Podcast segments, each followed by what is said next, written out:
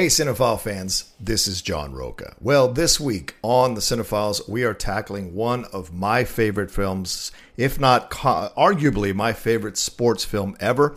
It's 1981's Chariots of Fire. It's a British historical drama based on the true story of two athletes in the 1924 Olympics from the UK. That's Eric Liddell, a devout Scottish Christian who ran for the glory of God, and Harold Abrams, an English Jewish gentleman who runs to overcome prejudice.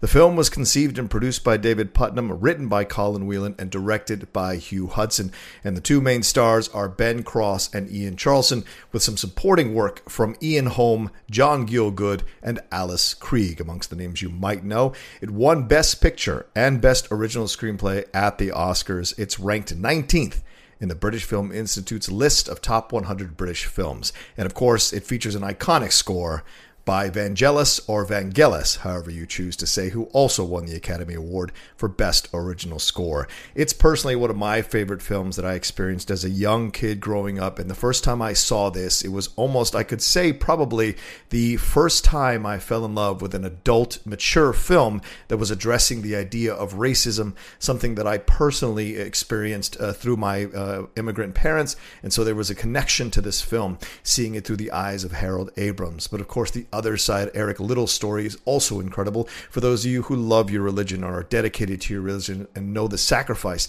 that you have to make for your religion in order to show faith to yourself and to the outside world uh, of the power of your religion.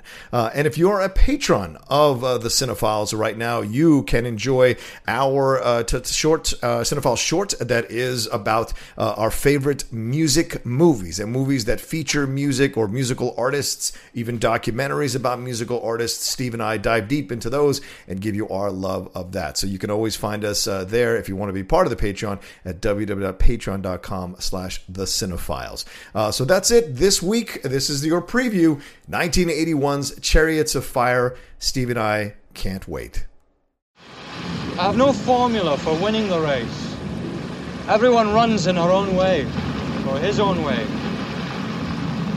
Then where does the power come from to see the race to its end? From within.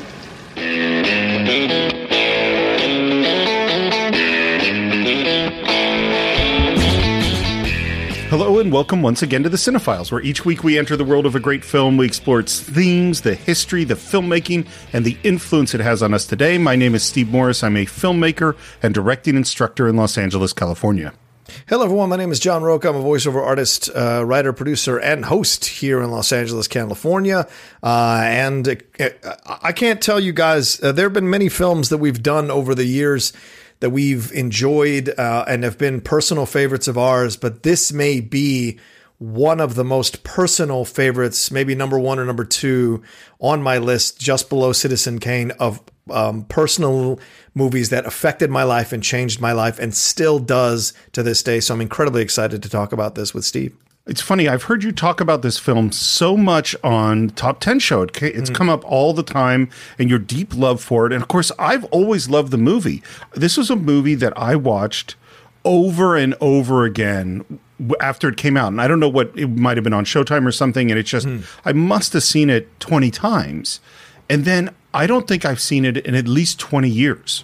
Wow. Like, and what was so strange about revisiting it was how indelible certain moments were. I knew them perfectly. Even before we sat down to watch it, I could think, I could picture certain moments because they're so profound. And then, now being more of a filmmaker and thinking about film in a different way, I saw all sorts of stuff that I didn't see before. So I'm really glad we're revisiting it. And I don't think that we've actually said the name of this movie. I mean, anyone who's looked at the title of this episode knows that the film we are doing is Chariots of Fire 1980, directed by Hugh Hudson about the 1924 Olympic Games. Uh, yeah, this is. Uh, I mean, uh, Steve, as I said just a second ago, a few seconds ago, it's just, it's just. I you you you, you call it. I, I mention it all the time on the Cine-Files because people. Uh, I'm sorry, on the top ten show because people don't give this movie enough love, enough credit. People talk about the top ten sports movies, and this rarely gets in the conversation amongst the most uh, recent critics or critics that are out there nowadays. And I think it still holds up. I think it absolutely deserved its best picture. It was an independent, small film out of Britain, an underdog itself. The film film was, like the underdogs in the film to a, to a degree, uh, and it won that Oscar, and nobody nobody saw it coming. And I remember this was a seminal moment in my life because this was a film that I cheered on for months before it got nominated. Then when it got nominated, I cheered for it to win. And when it won, it was one of the most satisfactory moments in this young cinephile's life. Uh, and so it's there's just so much about this movie that uh, uh, still uh, uh, moves me to this day for so many reasons. What's so crazy about it is that one of the movies it beat for the Oscar is a movie we just talked about uh, like two months ago, which is Raiders of the Lost Ark. Yes, yes, He beats Raiders, and so while I I don't know if I'm with you. I, I it's like I love the know a lot of movie. I love the movie, but well, and it's and it, what's really funny is what you said about it being one of the most go-to movies. I know you haven't put this on your list of the best films, but it's one of your most special films to you. And I, I and, and and it's funny because Raiders is, of course, for me one of my absolutely go-to films. But this is such a special, unique different, interesting, warm, powerful, profound movie. And it really does come out of nowhere. And, and in fact, Hugh Hudson, the director, I, I, I did you mention you just did a one hit wonder show on Yeah, we top did. ten? Was he was he on the list? I couldn't remember. He, he was number six for me on my list, or number five, somewhere Yeah. on there, because this one won a Best Picture. So the idea that he would do more things that would, you know, be up for awards and things of that nature was certainly in the conversation. And the fact that it never happened, and He's still directing today, by the way. He did a film last year that didn't do that well. He's never been able to recapture uh, that uh, glory of uh, the time of that film. And I recently read a bit of a deep dive on Ben Cross's interviews, who plays Harold Abrams in the film. And Ben has talked about how this film was an albatross around his neck for many years as an actor. Because he's like, I've done 90 projects, but all anyone wants to talk about is this film, uh, a la Citizen Kane for Orson Welles, right? Yeah. I've, I've done another film, other films, you know, but this is the one they want to talk about. The same thing, Hugh Hudson, him apparently him and Ben would commiserate about this movie all the time because they enjoyed that it brought them so much fame and success. But by the same token, the fact that they couldn't live up to the promise of this film ever again with any of their other projects has haunted them for three decades. It's such a it's such a crazy thing. You know, we're, you, you're you're so blessed to have been in a movie that was so profound and affected people so much, and yet it's a very small part of their lives, and yet it hangs over them forever. Uh, do you remember how you first came to it? Yes, I, I was going to Catholic school at the time, the only year I was ever in Catholic school, and uh, they took us to go see this movie on a school field trip. Um, and I sat down in the theater, and I remember there's a bunch of people. I can't remember the kid. I can't remember the kid's name, but I remember that he was a little bit of a heavier kid with a bowl haircut. Uh, we were kind of the nerds of the class, so we hung out with each other uh, and watched this film. And I remember we were in the upper balcony of the movie theater. That's where they had put all because they bought the tickets for us. Remember, it's a Catholic school; it's a religious movie to a degree. So we're all sitting there uh, watching it, and I just was transfixed, you know, because I had started becoming a little bit of an Anglophile maybe a year or two before watching PBS stuff. My dad not understanding why I was into Shakespeare at such a young age, things that nature. So this kind of hit all those buttons of being into sports, which is something I share with my dad at a young age, and also it being set in England and being such a purely English film. It was uh, just phenomenal to uh, experience it, and uh, like I said, moved me greatly. With, with me, I, I like I said, I know I watched it over and over and over again on TV. I think I saw it in the theater, but I am not sure. Hmm. It, it, it's a crazy thing. You know, we've started every single podcast with this question of how did you come to the film? And it's crazy to me that for almost every movie we've done, I remember. Even if I saw it in the theater as a kid, I can remember these movies had such profound effects on me. This one, I'm not 100% sure. I hmm. think I saw it in the theater. I don't know.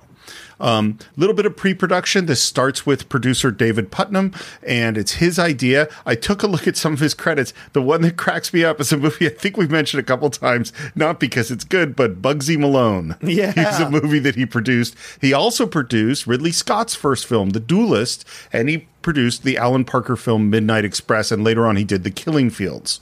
So the, he's a very strong producer. He comes up with the idea. He brings in Colin Welland to be the uh, screenwriter, and he brings in Hugh Hudson to direct. And this is his first feature, but he is an extremely experienced filmmaker. Nor- normally, when we talk about a first time director, we're talking about someone who really is just starting out, or they're an actor turned director, or cinematographer turned director, or a screenwriter turned director who doesn't necessarily have that much experience directing. Hugh Hudson, on the other hand, he began directing films in the 60s. He had been he had directed tons of documentaries. His hmm. first documentary that he was hired to do was on egg cartons. And he did documentaries on cars and all just all sorts of odd small documentaries. And the DP that he brought on on his egg carton documentary is David Watkins, who goes who who they work with a ton, and then becomes quite a famous cinematographer. And then, of course, he hires him to do Chariots of Fire. Yeah. Um, uh, and uh, after doing all these documentaries, he started to do tons of commercial work, and he worked at Ridley Scott's company for Ridley Scott doing commercials when because that's where Ridley Scott started. And so then Ridley Scott goes to make uh, Duelist with uh, David Puttnam, and uh, and that's kind of how he gets into that realm. And he and at this point, Hugh Hudson had left Ridley Scott's company, and he was working at doing commercials for Alan Parker's company. and it's Alan Parker that made Midnight Express, also David Puttnam, and Hudson was the second unit director on that film. And that's how Puttnam thought of him for Chariots of Fire. Um, but this that also is, explains that also explains why Brad Davis is in the movie. That's exactly right. Yeah. Um, and, and so there's this, you know, he, he gets put in this position, and this is this is not a beginner film. Hmm. and, and in particular, they wanted this to feel like a big movie, but the budget's only $5 million and they shot it in 10 weeks. So to do a big period piece on a small budget, on a short schedule with a first time director, that's a tough thing to do. That's a lot to ask. Yeah, yeah. absolutely. And, and maybe because he was used to commercials and used to documentaries, he kind of was knew how to work fast, knew how mm-hmm. to, you know, get what he needed and move on. Um, but yeah, it's a kind of a, a fascinating way to start. Well, you know, as a producer, you find once you understand what the budget is and once you understand the production schedule is going to be, then you then you know which director to go and try and go and get for your film because you know that they can work within the parameters that have that have been laid out uh, for your movie. So you have to say it's a stroke of genius for Puttnam, who also won the Best Picture, I think, for The Killing Fields, or, or Haing S. Ngor certainly won Best uh, Supporting Actor for that right. uh, film. So certainly had the magic touch in the early '80s, knew exactly which director to come bring in uh, for this this project. And you could argue the film does feel almost like a semi documentary about these two guys and what they went through in real life, uh, uh, uh representing uh, the UK. Absolutely. Um, would you like to get on the track and start running this race? I will say, uh, want to do two things of pre-production real quick oh, for please. Ben Cross and Ian Charleson, who are the runners in the film. Eric Liddell and Harold Abrams. Ian Cross, this was his first big film that he had gotten. Uh, he auditioned for it, and then he trained for three months after the audition without knowing he was going to book it. He oh, wow. trained for three months, and then afterwards they trained for another three months. Uh, him and Eric Liddell, and they were running, and they thought they were in great shape. Uh, and then they showed up, and the gentleman who put them through their paces, I think was a former runner for the UK and just kind of did all this work with them, him and Eric Liddell Um, and uh, Abrams said it, or I mean, uh, uh, Ben Cross said it really bothered him that Eric uh, that uh, Ian Charleson had to beat them, beat him in the movie in that pinnacle scene because he was actually faster than Ian Charleson, and that was frustrating to kind of have to run behind him a little bit. But they did a lot of work, and all these guys coming together and that nature. And the same thing with Ian Charleson; he had been a bit established already, uh, so he had had to do a lot of training on the side. Then they brought him in, uh, and, and, you know Ben Cross thought other people were going to get this film. There was a lot of uh, famous actors who were interested in being this role, uh, but he really wanted it. And Puttnam told him later, the reason I cast you is because you had this chip on your shoulder because you would come from uh, uh, immigrant parents or half uh, half of immigrant parents, and you had had to struggle as a poor kid to pay your way through drama school. So you had this chip on your shoulder when you came into the audition that I wanted to see from Harold Abrams. So it wasn't that difficult difficult for you to play this part, a natural part. And I needed someone who could get it quickly because we had such a short shooting schedule. And so that was how uh, uh, Ben Cross found his way into the film and Ian Charleson as well. That's that's so great. And, then the one thing that I saw, it's funny. We just did uh, Field of Dreams, Yeah. and there's all the talk in Field of Dreams about Kevin Costner as a natural athlete. Right. And we said that we've heard this. You always hear this about movies. Apparently, this one, no. like these were not natural athletes. they were out of shape. This was really hard for them. Like they, they, they really, really had to train to get to the place Mm-hmm. where they could look like real runners Yeah. Um, uh, we hear church sounds over the credits at the very beginning, and the movie, uh, strangely enough, starts in 1978 at a funeral. We are here today to give thanks for the life of Harold Abrahams, to honor the legend. Now there are just two of us young Aubrey Montague and myself. Of course, you're immediately in a place of reverence. It's a funeral. Uh, the gentleman delivering it, you're going to see both the two men who, who uh, you know, catch each other's eye as the older gentleman still alive who remember these moments. Uh, you, you're going to see them in younger uh, uh, uh, situations uh, as the film goes on. And then you get just this transition. That's amazing. It's almost like a chorus in a Shakespeare play, right? Totally. Uh, you know, it's almost like the beginning of Henry V, laying the groundwork for what you're going to see, and then you know, you know, here's our play, and boom, through the door, and we start. who can close our eyes and remember those few young men with hope in our hearts and wings on our heels.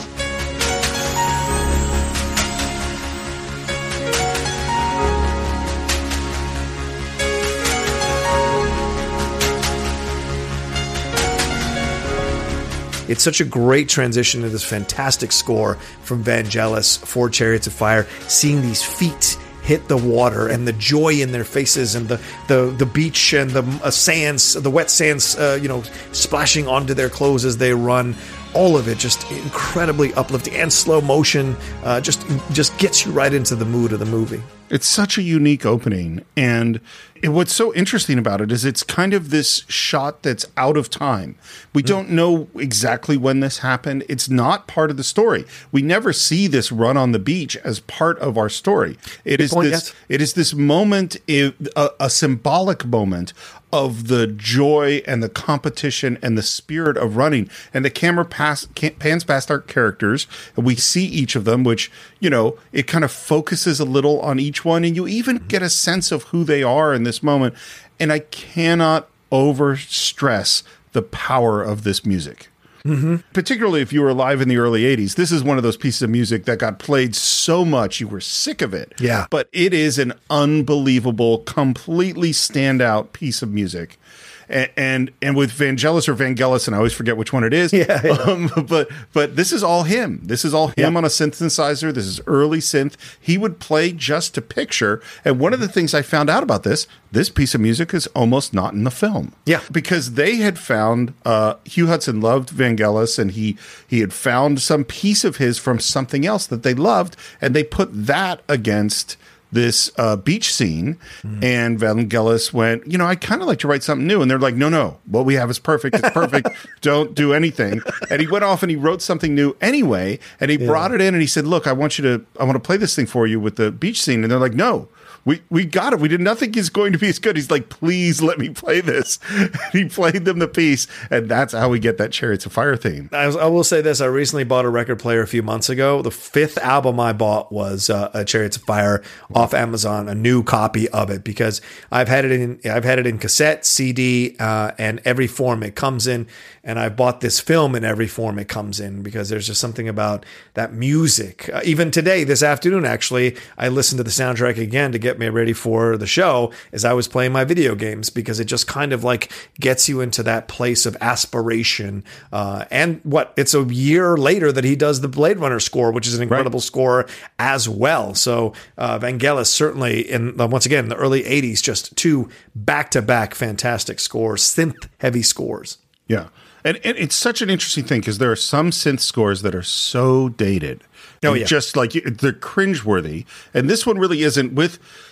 There are a couple of um, cues that bother me a little bit in that way, but for the most part, it's, it's just amazing. we can't also dis, uh, discount the fact that this is coming out right at the beginning of the jogging craze, of the craze of running and that kind of stuff that's starting to consume America as well with Jim Fixx's book and Nike putting these shoes out, things of that nature. So, uh, yogging, as uh, uh, uh, what's his face, uh, Will Ferrell might say in Anchorman, it was becoming a big deal right in the early 80s, too. That never occurred to me. That's a great, great point.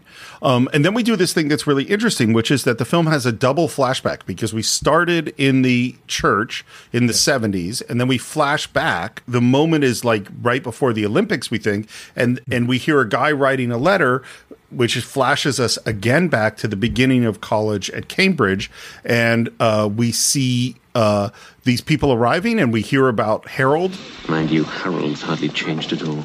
As intense as ever.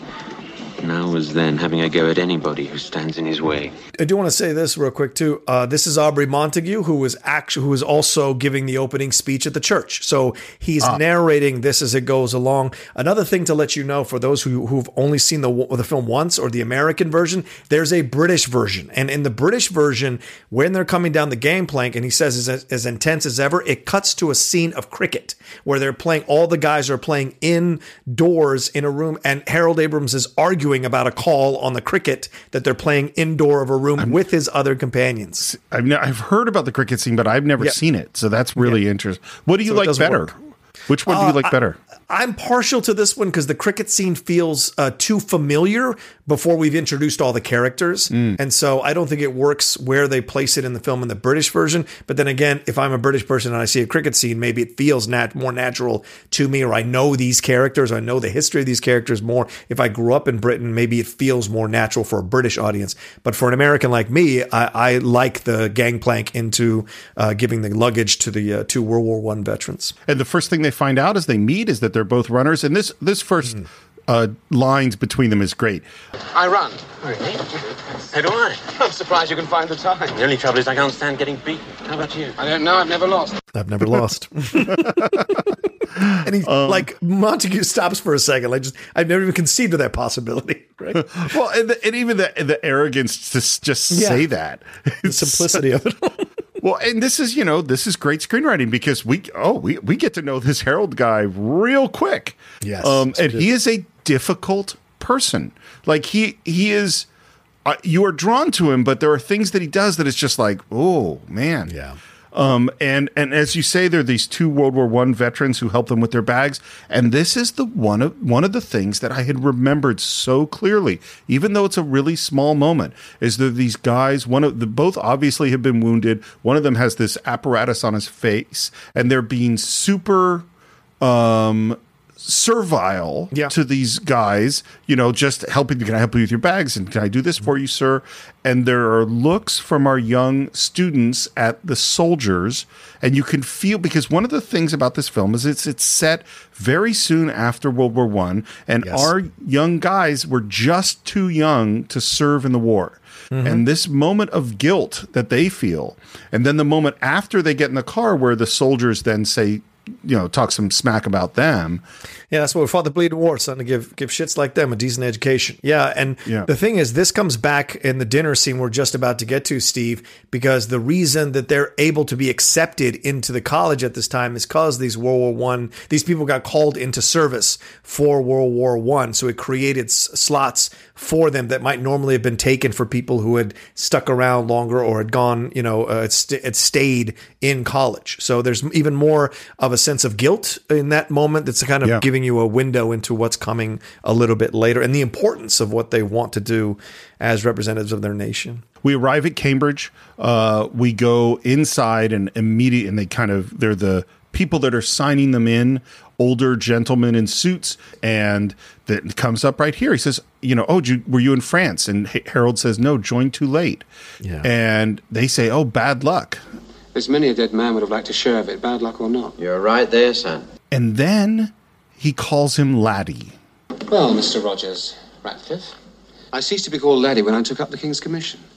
Is that clear? Yes, uh, Mr. Abrahams. Quite clear. Uh, now, Steve, I'm going to tell you what you said a couple seconds ago. This is why I love him, and this is why I connect to him and relate to him. This idea, you see him as a difficult person. I don't. I see him as a guy who has had, and he says it later on, you know, there's a there's a, a, coldness in a look or a, the the handshake. There's like a less of a strength of the handshake because they're they don't like Jews. Uh, that's this is what he carries with him is this chip on his shoulder because people condescend to him and he's been condescended to because of his heritage and his race and so he carries it with him. And as a Latino kid in an all white Catholic school, uh, you know, a majority white town in Virginia at the time, uh, this was something I carried with me. I sensed it. People made fun of my father's accent. People made fun of me for being Latino. Like these are things that I endured. And so I felt a natural affinity with Harold. And when I see him push back at that guy, that is that is the difference between the old English and the new English. And he is saying to him, don't condescend to me, respect me as a person who is who is of older age here going and handling the uh, going and coming to uh, uh, be a student here, uh, you know. And so I don't mind that he does it. And uh, I think they were a bit condescending so he called him out. And he spends the rest of the movie calling people out for that. And I, I respect the consistency of his character for that. I want to say this in the right way mm. because everything you've said is totally true. I 100% agree with it. Mm. I think the guy was clearly condescending towards him. Mm. I think that he has experienced anti Semitism. And, you know, as a Jewish person, it's not like I'm going to say that that's not a valid thing. Of course sure. it is. But I still say he's a difficult person is that it's not that it's not motivatable. It's not right. that he's not likable. It's that he is he will strike back immediately. And that kind of a person can be difficult to be around. They can. I mean, you know, people yeah, you know what I mean? Like that's what I mean is that sure. is that to be his friend, you know, it's like, well, this guy is not he doesn't have a lot of soft edges. He has a lot of sharp corners. Right. It's not that he's wrong about what he's sensing, mm-hmm. but he is also looking for it. And that well, and think- the f- feeling of that all the time causes his back to be up all the time. That's a great point. Uh, and I think that's what the film does uh, throughout the throughout his arc is to take away that hubris, to challenge that cockiness, that self belief, and undercut it a little bit to hu- uh, to humble him and to make him more of a human character to like by the end of the movie. So you're absolutely uh, uh, correct in that way that he is he is uh, not an easy guy to like at the beginning of the movie. Remember, he's a young man coming to college, so uh, you know you change from who you are then to who you are later, and it's a good juxtaposition to what we get from Eric Liddell, which we'll get to in just a little bit. How literally was going to nice, say he's going to yeah. say exactly the same thing. Yeah, and yeah. it's brilliant. It makes you it, it makes you like a look at both of these men and see the both sides of the human experience. Well, and that's one of the fascinating things about the structure of this film is that this is a film about two different guys who barely meet. Yeah. And it is a sports movie where although they there is some competition between them, the competition between our main characters is not what the movie's about either. No. You know, it's we're following two separate stories. So uh, we go into Cambridge, which by the way was not shot inside uh, Caius College in Cambridge because oh. Cambridge didn't want them to shoot there. They didn't think that the movie would make them look good, and they deeply regretted it after. um, but, Good. uh, uh, uh, and we go into this. It looks like sort of the welcoming dinner for the new students, and everyone is in their white ties, and they're standing, be- sitting below a huge plaque on the wall yeah. with hundreds of names, and these are the names of the men who died in the war. Yeah. And uh, there is a gentleman who's, you know, the head of the school in some way, and he's making a speech. Yeah. And the weight, I think, of his speech and what it, how it sits on our main characters. He yeah. says, Names which will be only names to you, but which to us summon up face after face, full of honesty and goodness, zeal and vigor and intellectual promise. The flower of a generation, the glory of England, and they died for England and all that England stands for. Such a powerful speech, man, like you just said. And this is Lindsay Anderson, who is a legendary acting teacher in Britain and had like you know And like- director, yeah. Theater director, yes, absolutely, yeah. And of course, earlier uh, the gentleman who called him Laddie is Richard Griffiths, who is the uh, Harry Potter's dad or human Oh, dad, that's Muggle right. dad. That's who Yeah. I knew he was familiar. I couldn't Yeah. figure it out. That's great. Yeah, and so you know, you'll, this whole film is littered with incredible actors, British actors who you, you will remember from other things. But in here in this moment is another reason why, as I got older, I found a new reverence for the film, ha- having served in the military. This idea that they have this moment to talk about with reverence the uh, losses of these young men to uh, to England and what it meant, and giving these young guys a weight to carry to understand they have a responsibility here to make up for these men who had been here and couldn't take advantage of the situation you are in because they got called to war. I love that. Talk about a lot to lay on someone. Yeah, it's true. Very you true. know it's just it's it's the, well and, and it's funny one of the themes of this film that isn't huge but is definitely there is pride in your country after the pain and disaster of the war Yeah, you know that becomes a very important smaller theme i would say yeah, agree. um, and then we head off to what looks like the joining the club scene. Um, and we're in a Steadicam shot. This is early Steadicam, um, 1980, and we're going through this whole world of all of the clubs, and we see the cricket club, and we see you know different social clubs, and we see the Fabian Society, uh, and we walk up to where they're singing some Gilbert and Sullivan, and Harold joins right in. I really love me some Gilbert and Sullivan. yeah, me too. Me too. Uh, and for those of you eagle eye watchers of the movie, you will see a young Stephen Fry amongst the footlights parade people that are dancing and singing, and you'll see a, a uncredited uh, extra cameo from Kenneth Branagh, who's in the background as well. When you're watching the movie, you can go Google it, and there's pictures of where he is in the movie exactly. You can absolutely see him if you stop at a certain moment. But That is hilarious. Yeah, this is a great, great sequence. I enjoy. I mean, the footlights singing like this. I mean, it, it, for me as an Anglophile, this there is a, a, a jealousy that I would have loved to have been alive at this time and been allowed to go to this school and experience all of that. And the fact that he has signed up for like nine thousand clubs and Harold still goes, oh, only these many. This seems like a little amount. It's just incredible to think about the amount of time that they were spending being part of so many different things and studying as well and being athletes. It's it's almost mind blowing to think about. Well, Harold Harold Abrams was, eh, from everything I've read, a ridiculous overachiever. In addition to the incredible discipline of his running, he was an excellent student. He really was a great singer. He really loved performing. He was he did it all. Yeah. Um, and what we hear at the end of this sequence is that he has challenged the college dash. College Um, and they're kind of like, well, what's the big deal about that? And like, well, the big deal is that in 700 years, nobody's ever done it, um, which I think is not exactly true. It's not. Um, they someone had done it, but that person wouldn't release his name to be used in the film, so they changed it around to make it uh, Harold. Yes. And the, the name of the man is Lord Burghley. Yeah, Burghley. And and Lord Burghley is basically who Lindsay, the character of Yeah. Lindsay, is sort of based on. He's kind of an amalgam. And apparently, first of all, Lord Burghley was uh, r- really regretted not letting them use his name in the movie. Uh, he was still alive in 1980 when this film was made. Uh, and also, when he actually did the courtyard, the college dash, it was actually in 1927. It was three years after this. Um, but they gave it to Harold. And again, this is a thing I totally remembered from when I was a kid. And what they say is, is that the challenge is to run all around this courtyard in the time it takes the school bell to toll 12, you know, 12 noon. I say, Abrams, what have you got in your feet? Rockets? And it is, you know, as a freshman who's Yeah. just shown up, a pretty arrogant thing. And he's kind of getting himself ready. And then we go up to this room overlooking the courtyard. And there is uh, Lindsay. Is it Anderson? Is that his name? Yeah, Lindsay Anderson. Yeah, Lindsay Anderson and Sir John Gielgud looking The down at them.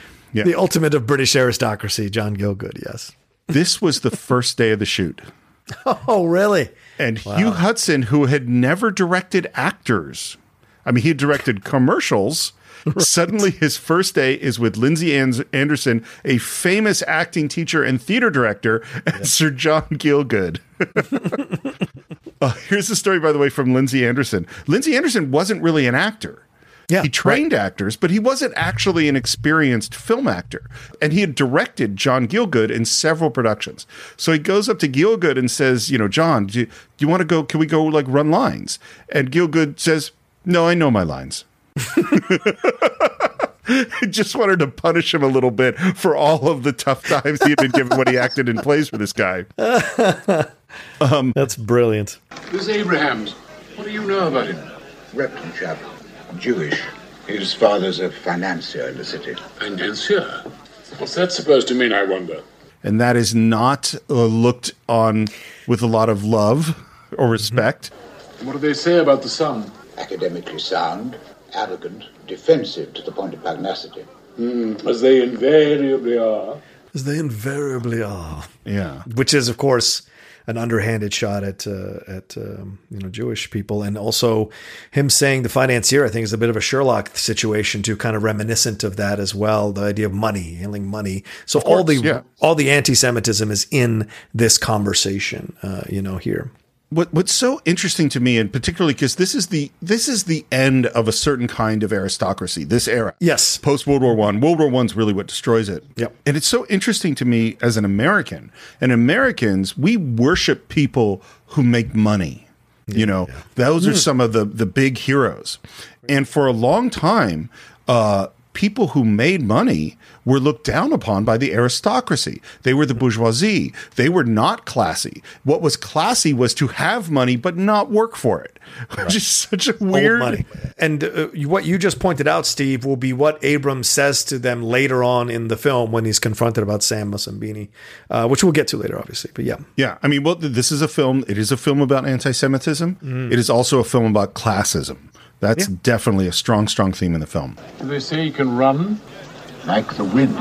Back outside, and who comes up but Lindsay, Lord Lindsay? I love him so much. He's so He's so great. great. Yeah. shows Not up true, Mr. Schuyler. with the bottle of champagne and with a cigarette in his mouth. I raced beside my friend here. We challenged in the name of Repton, Eton, and Caius. I didn't know you ran. Nor are you. Some chap told me about this shindig over breakfast. I thought I'd come and push you along a bit, huh? It's like it's no big deal to him, which is old money versus new money, right? Old money, Yeah. effortless. New money is like determined, you know. Well, I mean, Lindsay has it all. He doesn't Yeah, have anything to prove. He's a freaking lord, you know. And I love. He just says I, he doesn't even really expect to be able to do it. He just says, No. "I just here to push you on a bit." And there's a great build to the run as we hear the chimes, and students like kind of make these corridors, and then they go.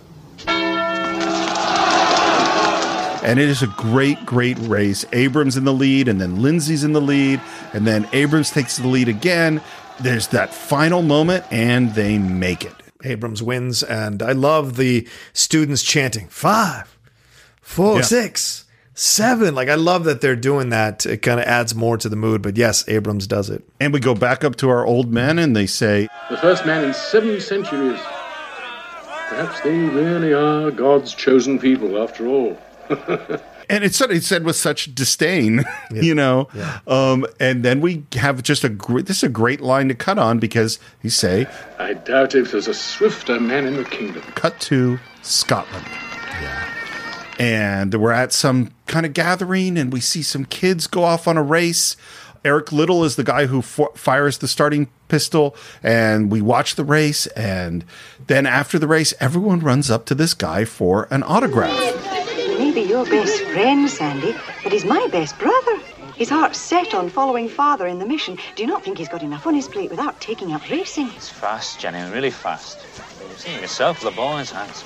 And I've seen him with a Bible in his hands.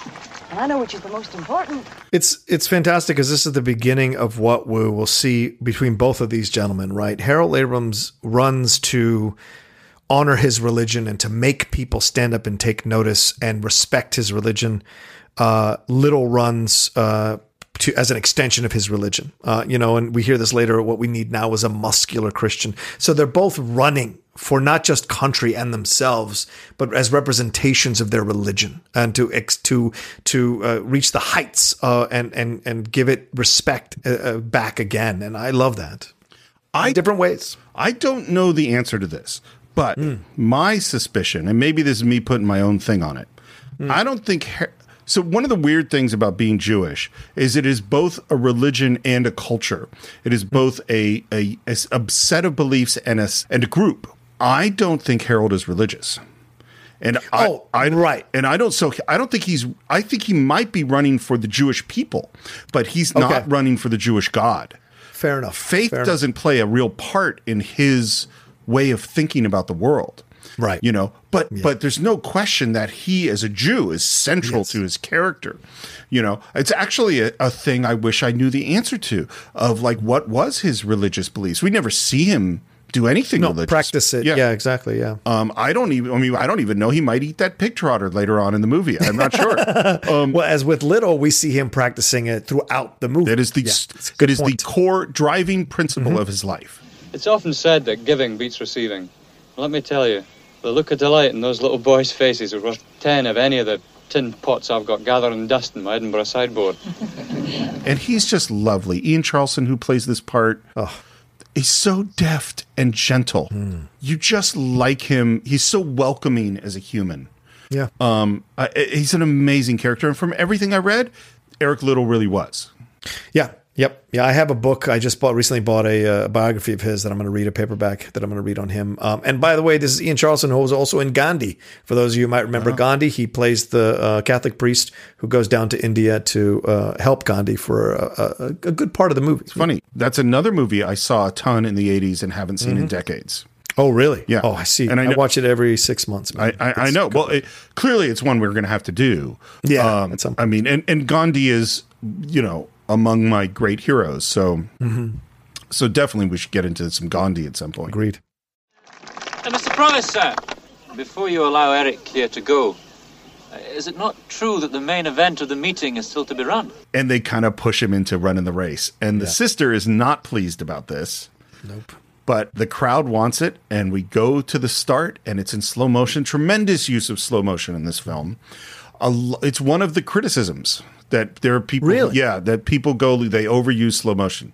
I love the way they use slow motion in this film. Me too. Very unique. You want to know who uses over slow, uh, you overuses slow motion? Peter Jackson in the Lord of the Rings movies. I hate every slow motion movie in that in those moment in those movies. I love them in this movie. And he's running in frickin' slacks, Yeah. uh, wool slacks no less, and suspenders for God's sakes. Um, and the the way he runs. I mean, how how can we talk about this? Yeah, the, the head back, the arms flailing.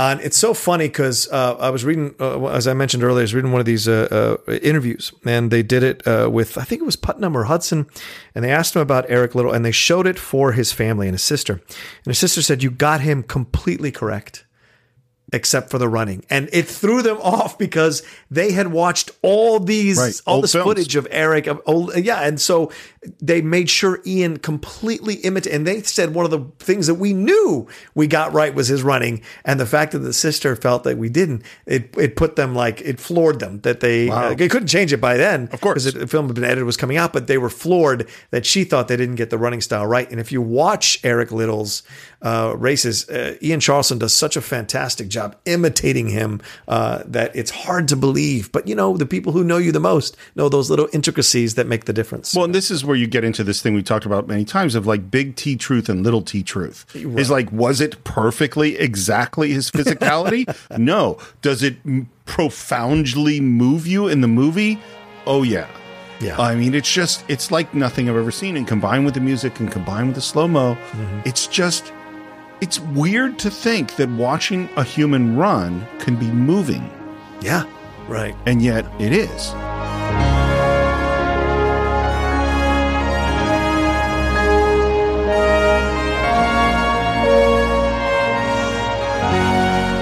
Uh, and then we have this conversation with Dad, which I think is really interesting. And Dad is the, you know, is the minister, is the guy who founded the mission, and he says, The kingdom of God is not a democracy. The Lord never seeks re election. There's one right, one wrong, one absolute ruler. A dictator, you mean? Aye, but a benign, loving dictator. I think that establishes so much about their worldview, about Eric's worldview. It, it gives you a window into, yes, Steve, the Liddells' worldview of religion and how they approach it and how they look at it. I, I've always kept the benevolent dictator in my head since I was 11 years old and I saw this movie and thought to myself, this is, is that ever possible? A benevolent dictator, I wonder. Well, if it's God, if it's Jesus, hmm. in the conception of this particular version of that religion, yes, it's not only po- possible, it is the truth. Yeah. And then the next thing that happens is a kid comes by playing with a ball. Oh! Hey, hey, hey. Do you know what day it is? Yeah, Tell me then. Sunday. Sabbath's not a day for playing football, is it? No. Now, this is a perfect plant. I mean, yeah, good point. Um, Yes. And later on, there's we're with the family, and now we're facing this choice: does he pursue running, which he has a true gift for, and the friend really wants him to, or does he go back to missionary work in China? What we need now is a muscular Christian to make folks sit up and notice. we cut to a race and they're like coal miners or something watching and we hear a choir and we see Eric and and his sister they're singing at a church meeting and then we cut to him running in that race in the rain it's a great great shot and i believe that it just really rained um, yeah, okay. it wasn't planned, and it, this is my understanding. And one of the things, it's a 10 week shoot. They shot six days a week, which was really unusual at that time. And the thing you have to under, you know, union shoots don't shoot six days a week, they shoot five. Independent films more often shoot six days a week because they just don't have the money. But the thing about six day weeks that you have to understand is that if you have a film shooting six days a week, the director, the producer, the uh, line producer, the unit production manager, the director of photography, the ADs, they're working seven days a week. Yeah, Because that day off, that's the day you're prepping for the next week. Mm-hmm. So there is no time off. It's seven days a week, and film shoots are long hours. These are 12, 14, 15 hour days, seven days a week. This is brutal. And what uh, Hugh Hudson said was they had to make their day, which means they had whatever they had on the schedule, they had to get it shot. Rain, sun, disaster, whatever it was, they had no margin for error. Uh, he wins the race, and then he makes a speech. You came to see a race today. See someone win. Happened to be me. Great, great line. Love that. But I want you to do more than just watch a race. I want you to take part in it. I want to compare faith to running in a race. This speech is remarkable. Yeah. And what I didn't realize, and maybe you knew, is that this was this was rewritten in the car with Ian and Hugh Hudson on the day. I did not know that. Wow. They the apparently the original speech was very flowery and Hmm. big sort of religious talk. And Ian came to Hugh Hudson and said, I think it would be simpler. It's got to be something simpler. And apparently, in addition to his running training, he had been Bible training. Hmm. He had been reading the Bible cover to cover uh, for months. And so he and Hugh came up with this right on the day. And in fact, they literally went out and shot it right after they wrote it, and he didn't have time to memorize all the lines. So the lines, the speech is written in his hat that he's holding. and you'll see a couple of moments where he kind of looks down at his hat in the scene. I love it. I love it. Make it work however you can. So who am I to say believe, have faith in the face of life's realities? I have no formula for winning the race. Everyone runs in her own way, or his own way. And then we get to the line. Then where does the power come from to see the race to its end? From within. Love that. I love that. It's so. Uh, I would put that speech on par with any sports speech you hear in any movie. It is so more, so much more about, um, so much. It's more more than just the race. It's about life, you know. And most sports speeches speeches can be related to life. So this one qualifies what he's talking about. Yeah, he's talking about faith.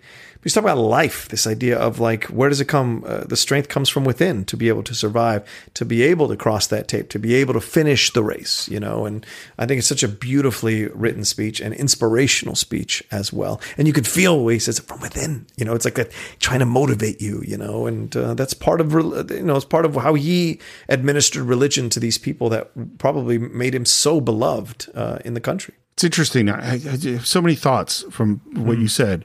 One of them, you know, we just did Field of Dreams. Yeah. And um, one of the things we said in that podcast is that the really good sports movies are always about something more than sports. Oh yeah. And and this one certainly sports are at the center of it. But it's about faith and about discipline and the contrast between these two characters. And I think that moment of where does the strength come from from within um, is such a statement about his life because anyone who's pursued anything that is difficult, anyone that's pursued anything where the odds are against them, has had those moments of defeat, has had to deal with strain and pain and loss and a sense of hopelessness. And the people that succeed are the people who get up and keep fighting. And where, and again, where does that strength come from? And what we'll see in this film, and that's why it's such an interesting movie, is you have these two people who are both tremendously strong. Yeah.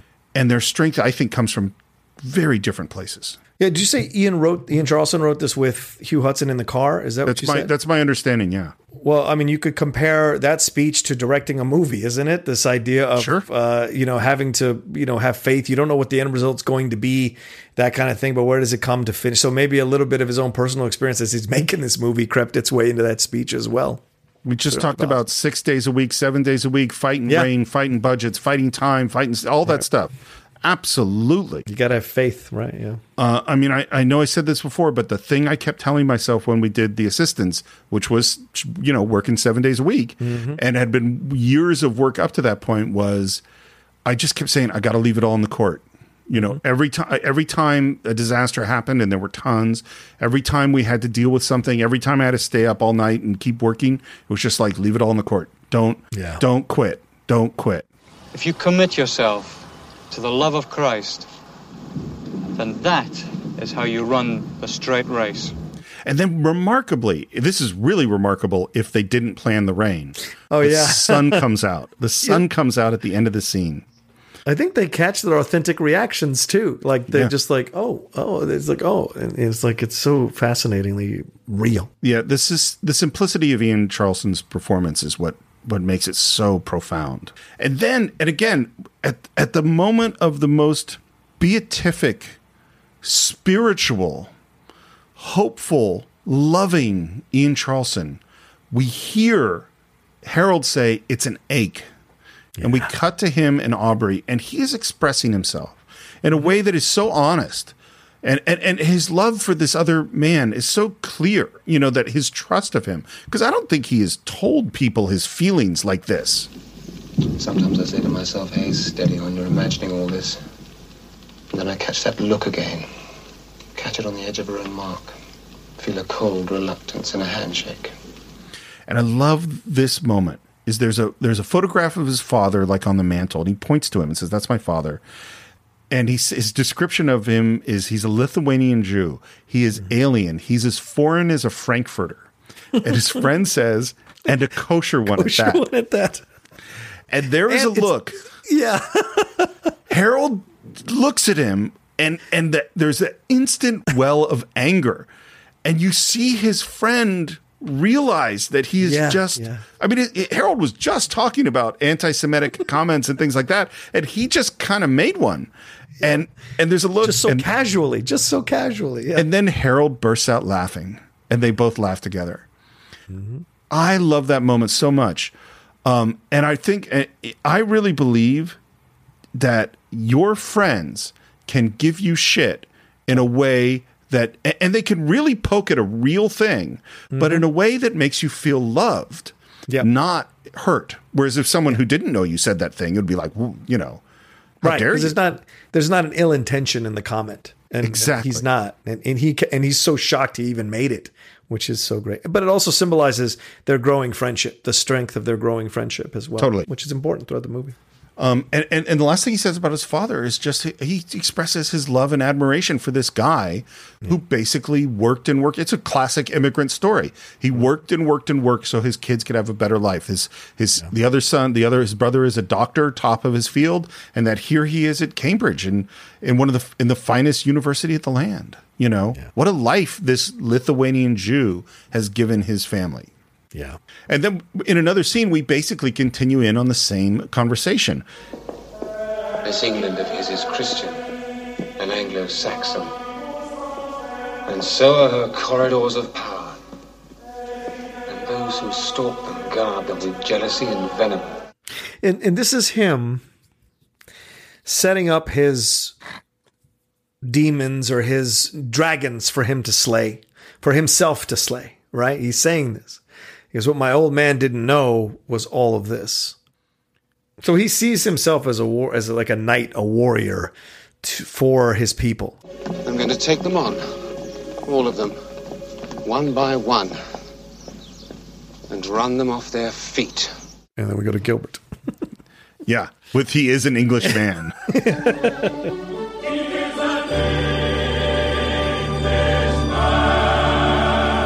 It- it's so funny thinking about you know what gives uh, you the strength to see the race to the end. It's from within. Right. Well this is his strength. And it is totally different from Eric Liddell. It is complete it is there is anger and defiance and self-righteousness and and not just self-righteousness but righteousness Yes. you know. It- he has something to prove. I don't think Eric Liddell has anything to prove. Uh, just when he runs he feels god's pleasure Right. To You know? him, it's it's producing it's uh, proving his dedication to his faith, uh, and that will come uh, later on in the movie. But yes, he does not run to prove anything. The only thing he feels the need to prove is his dedication to his faith, and it isn't even a, a like an, a, a conscious proof. It's a it's just logical to him. I, I, again, it's like, and I'm, I'm quibbling about words, but I'm thinking about it.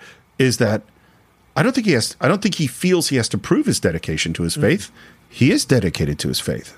Mm. But You his know? sister questions him, and that's the that's. I don't think she questions. She doesn't question his faith. Well, she says it, but I do fret for you, Eric. I fret for what it all might do to you. That's true. Your mind's not with us, son. That's true. your true. mind's not, it's on racing and blah blah blah. So she is always throughout the movie questioning his, his dedication to his faith, uh, and so it's what he struggles with. You know, it's his conflict. And then we go into this montage of seeing Harold running and great successes and newspaper articles and different kinds of runs. And uh, great montage. And then we have him singing in the choir, doing some Gilbert, singing his Gilbert and Sullivan. And then we cut to the race between Scotland and France, and we see hear the bagpipes, and Harold is there in the stands. Yeah. And we hear the Marseillaise played on bagpipes, which is interesting to hear. um, and Harold is there looking for Eric Liddell, and he spots him. I love that he's in like a long coat, you know, at the warm ups. It's just kind of cool.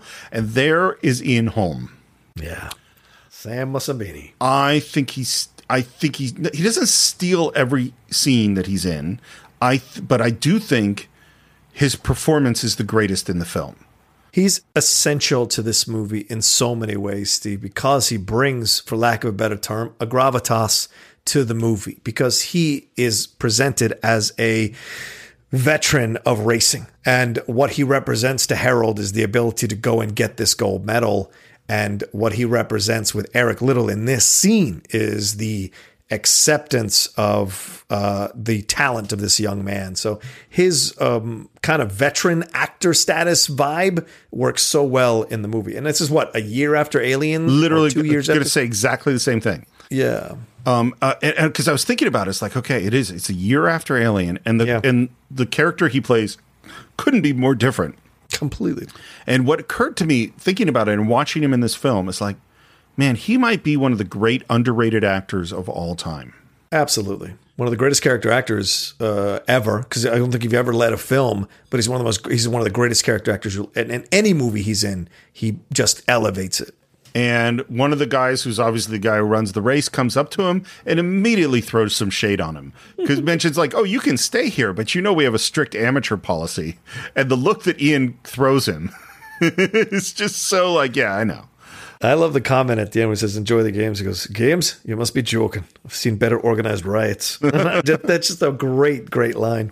And the race starts, and Eric is running, and Harold is watching intensely, and Eric gets pushed out of the race and falls. And it's in slow motion, and Harold is staring at him, and Ian has his stopwatch, and he says, Get up, lad. Get up, lad, get up. It's such a brilliant use from Hugh Hudson of silence. Yeah. The, right? Just takes everything out.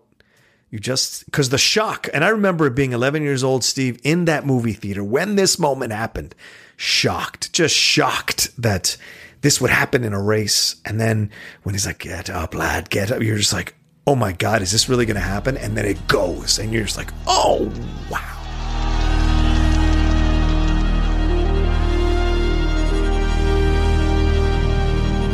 And again, that head goes back, and it's so Yeah. moving to me. And he comes from behind and he wins the race and then collapses. Mm-hmm. Because, you know, talk about leaving it all on the court. I mean, like every single thing that he had, every bit of, of strength he put into this race. And Ian comes up and kind of gives him space and holds up his head. And I, and I just love this. Mo- and, and by the way, I'm crying. Let's be really clear. Yeah. At this moment in the film. Was not the prettiest quarter I've ever seen, Mr. Liddell. Certainly the bravest. By the way, this is great believability, right? If you were to do something like this, you wouldn't be just crossing this finish line.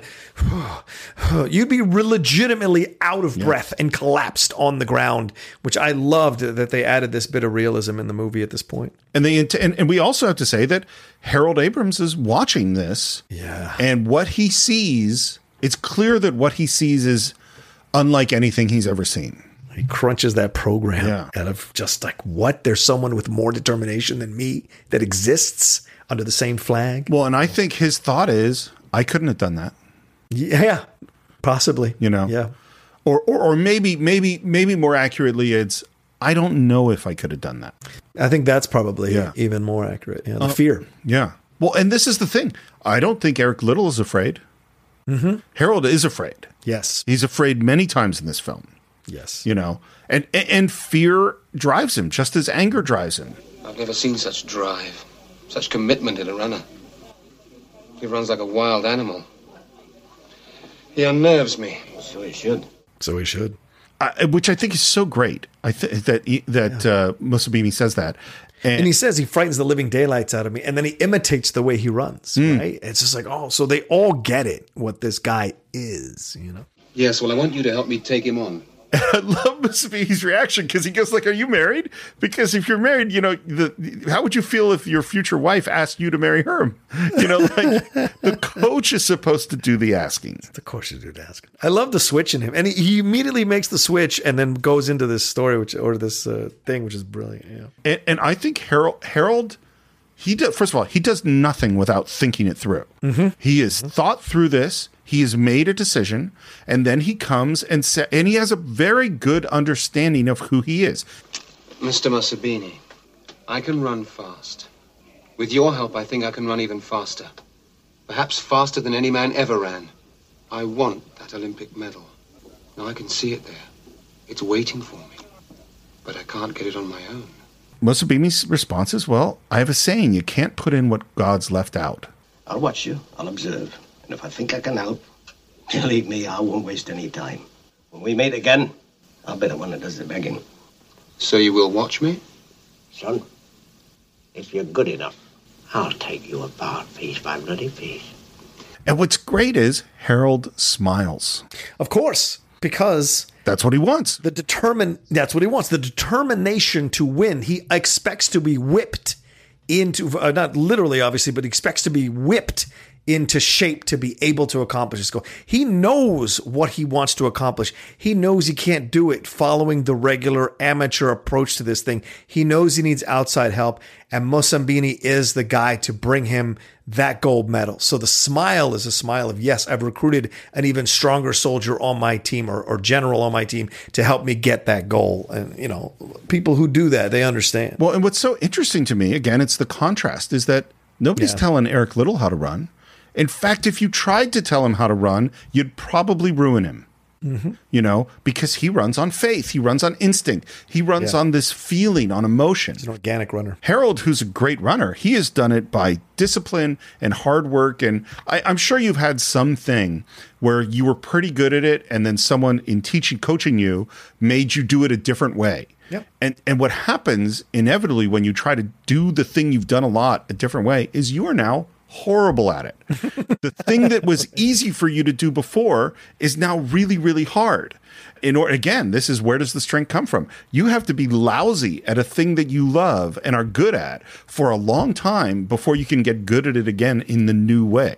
Tiger Woods always was working on his swing. If you see, not to use the, you know, obviously whatever you're feeling, but Tiger was always working on his swing at the expense of his game. He could have stayed where he was, but he wanted to get even better. And so, in those, when if you read his history, the struggles he went through was to kind of constantly be chasing being the best golfer to ever play the game. Well, and you say the same about Michael Jordan. You can say Yes. the same about. There's so many people where it's like the again. I, I'm going to just keep saying the same line over and over again. Where does the strength come from? Mm-hmm. And, and I think it comes from a different place with Tiger Woods, probably a different place from Michael Jordan, certainly a different place from our two characters in this film. Right now, the place we're going to go to is the theater and hear some Gil- more Gilbert and Sullivan, and we're going to meet Sybil, who's singing Three Little Maids.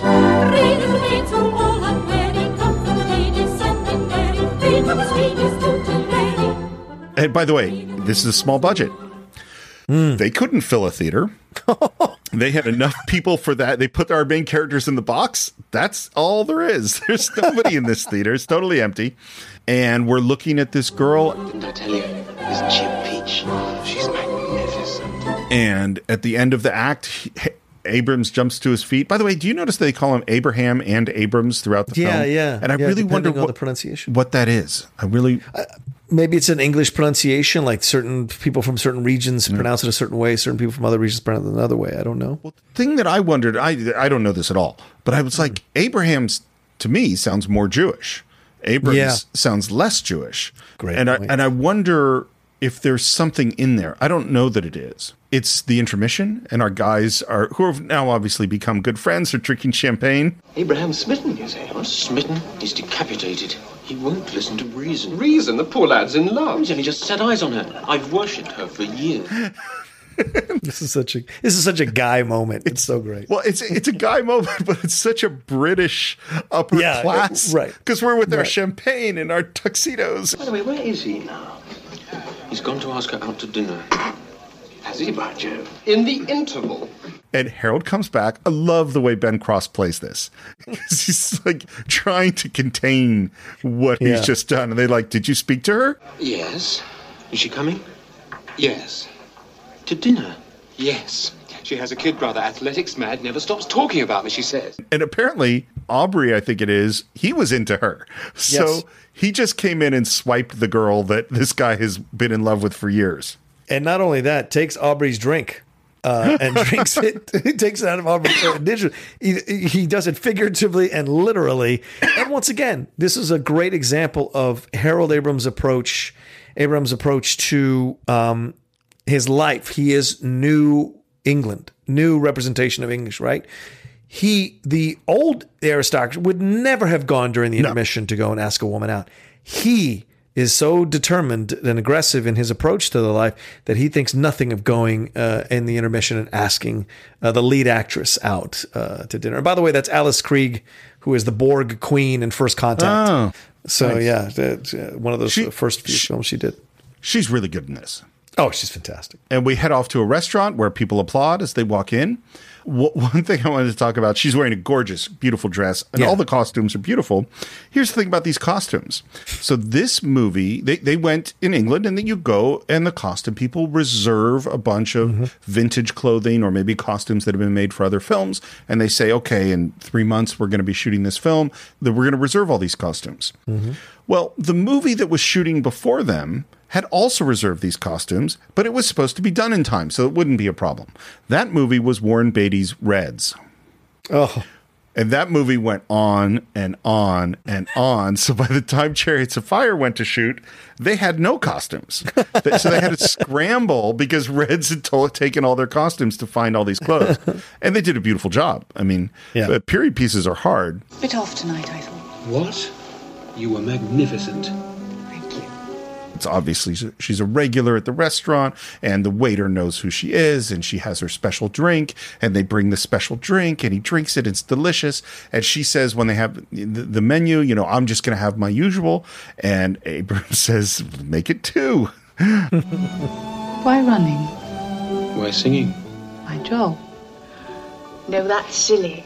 I do it because I love it. Do you love running? His answer is fascinating to me. I'm more of an addict. It's a compulsion, a weapon. Against what? Being Jewish, I suppose. And she th- she laughs. Yeah. Because she doesn't understand it. She says, You're not serious. Which there is a segment of people who, of course, are not racist, who think it's odd that that would be the situation, that people would look at someone who's Jewish and somehow deem them less than worthy. And so for her in that moment, that's her reaction. Because that's she's a good person. Immediately, she's this fiddlesticks. People don't care. Because she doesn't care. Yeah, she doesn't care. And that's a positive about her.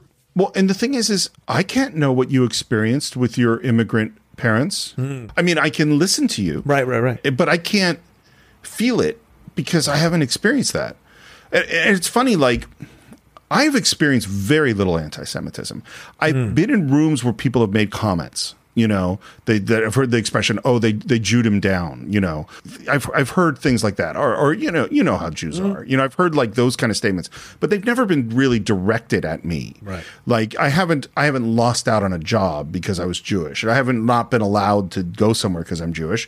You know, growing up in California at the time that I've grown up, it's not the biggest thing, but I will say with things that have happened in the world recently, it's the first time where I've suddenly gone, "Oh, there's there's a guy who shot up a synagogue," you know, mm-hmm. or, or or in you know Charlottesville's, you know, chanting "Jews will not replace us." Yeah. Suddenly, I go, "Oh shit, it's still around." Yeah. And there was a sign at the Huntington Beach protest the other day, Jewish Star of David. In the middle, it said, "This is the real virus." I didn't know. I didn't know that one.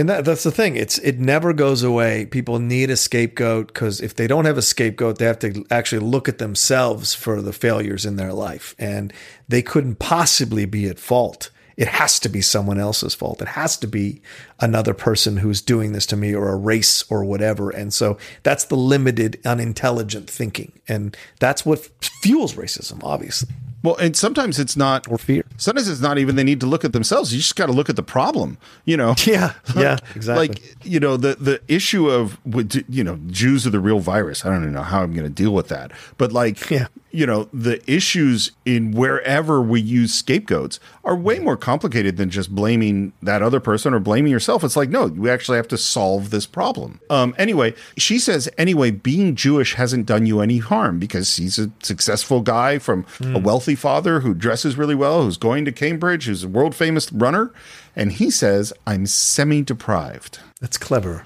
What does that mean? It means they lead me to water, but they won't let me drink. It's a great line. It is a great line. And I think it is true and not true. I think it definitely is true. When you deal with the Gielguds and some of those people, hmm. he definitely is right at the edge of the water. But si- and he's kind of in the club, but not fully in the club. I think it's totally true. But I also think his this his being difficult, as I said at the beginning of this mm-hmm. podcast, mm-hmm. he prevents himself from participating on some levels too.